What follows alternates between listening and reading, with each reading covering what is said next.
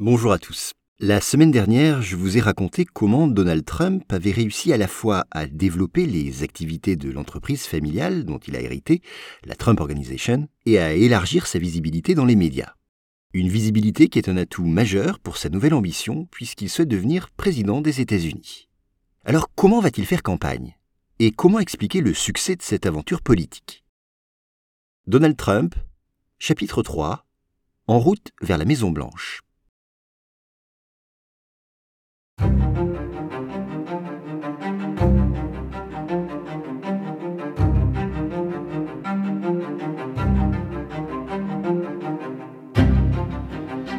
Donald Trump a toujours été intéressé, de plus ou moins près, par la politique. Mais aussi surprenant que cela puisse être, il a d'abord été affilié au Parti démocrate. Vous le savez, ce parti est aux États-Unis un parti progressiste, considéré comme social-libéral. En France, il serait l'équivalent du Parti socialiste, donc de la gauche. En Amérique, il s'oppose aux républicains. Donc oui, dans ses jeunes années, Donald se tourne vers les démocrates, mais très vite, il change de camp.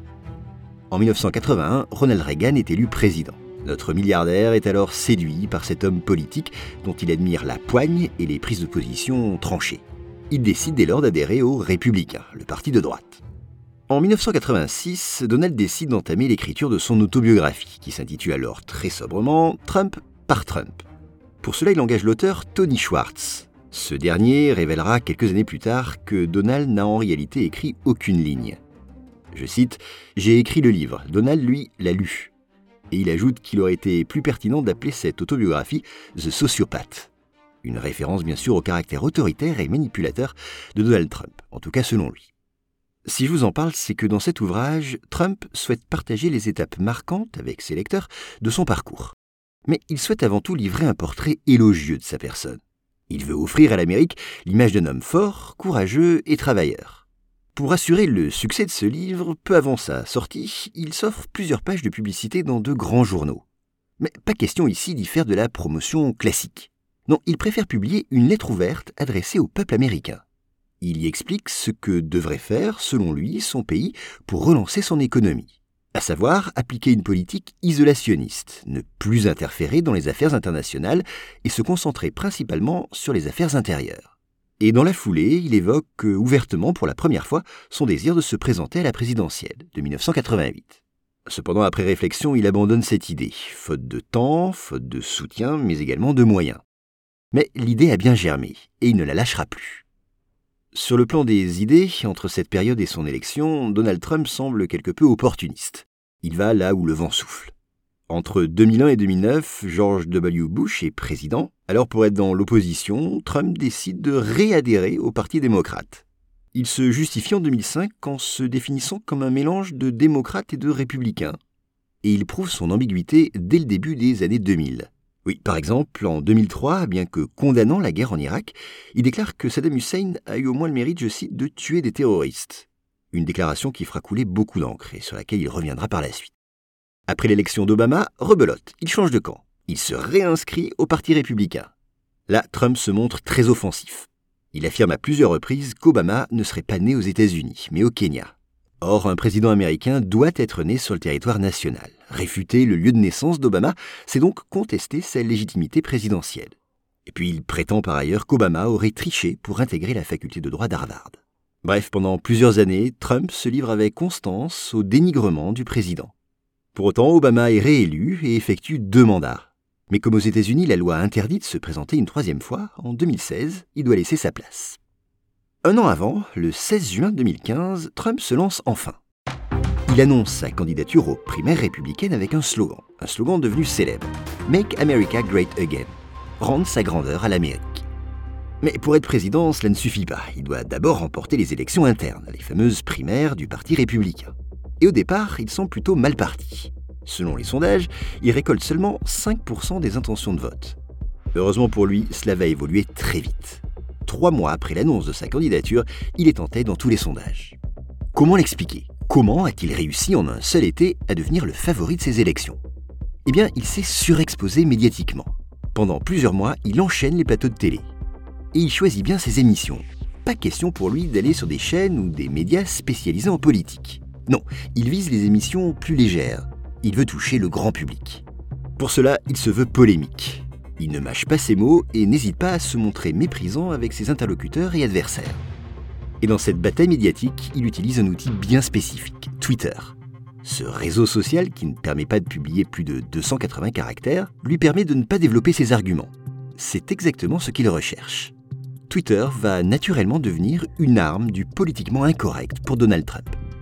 Et ça marche. Malgré l'utilisation d'un langage direct, parfois injurieux, le 19 juillet 2016, soit un an après le début de la campagne, il réussit à récolter assez de soutien pour représenter son parti, le Parti républicain, aux élections présidentielles. Il se félicite publiquement, je cite, d'avoir le plus grand nombre de voix jamais obtenues dans l'histoire du Parti républicain. Et en effet, il a reçu plus de 14 millions de votes, un record. Et puis autre record, c'est aussi le candidat qui a dépensé le moins d'argent pour sa campagne. Twitter et ses passages dans les médias, tous deux gratuits, semblent avoir suffi. Commence alors une nouvelle étape pour atteindre son objectif, la véritable campagne présidentielle. Dans cette course, sa rivale n'est autre qu'Hillary Clinton, l'épouse de l'ancien président Bill Clinton. Elle représente le Parti démocrate. Même si les sondages ne sont pas en sa faveur, Trump va se montrer confiant et optimiste. Il déclare à l'un de ses conseillers intermittents, je cite, Je peux devenir l'homme le plus célèbre du monde.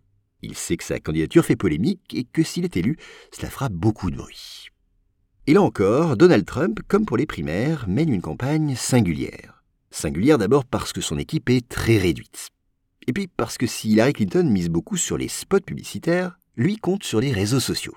En parallèle, tout de même, il se déplace beaucoup et alimente le buzz médiatique à son égard, surtout lors de très nombreux meetings, en prenant des positions controversées. À ce stade, revenons, si vous voulez bien, un instant sur sa vie personnelle. En 1992, alors qu'il n'avait que 46 ans et après presque 20 ans de mariage, il annonce son divorce. Il se sépare de sa première femme, l'athlète et mannequin Ivana Zelnikova, avec qui il avait eu trois enfants. L'année suivante, il épouse une actrice et présentatrice télé, Marla Maples. Mais le couple divorce en 1999. Six ans plus tard, à nouveau, il se marie, mais cette fois avec un mannequin originaire de Slovénie, Melaniaknos. Les deux se sont rencontrés en 1998 lors d'un événement mondain, et Trump affirme être, je cite, tombé red dingue d'elle immédiatement. En 2006, ils ont un fils qui décide d'appeler Bayron. Alors ce couple semble particulier. Dans l'entourage de Trump, on s'interroge. Les deux passent très peu de temps ensemble. Plusieurs jours peuvent passer sans qu'ils ne se voient. Melania laisse vraiment tranquille Donald. Elle ne lui demande pas de compte, ne lui demande pas ce qu'il fait, ni où il se trouve. Elle sait finalement très peu de choses sur ses affaires et ses déplacements.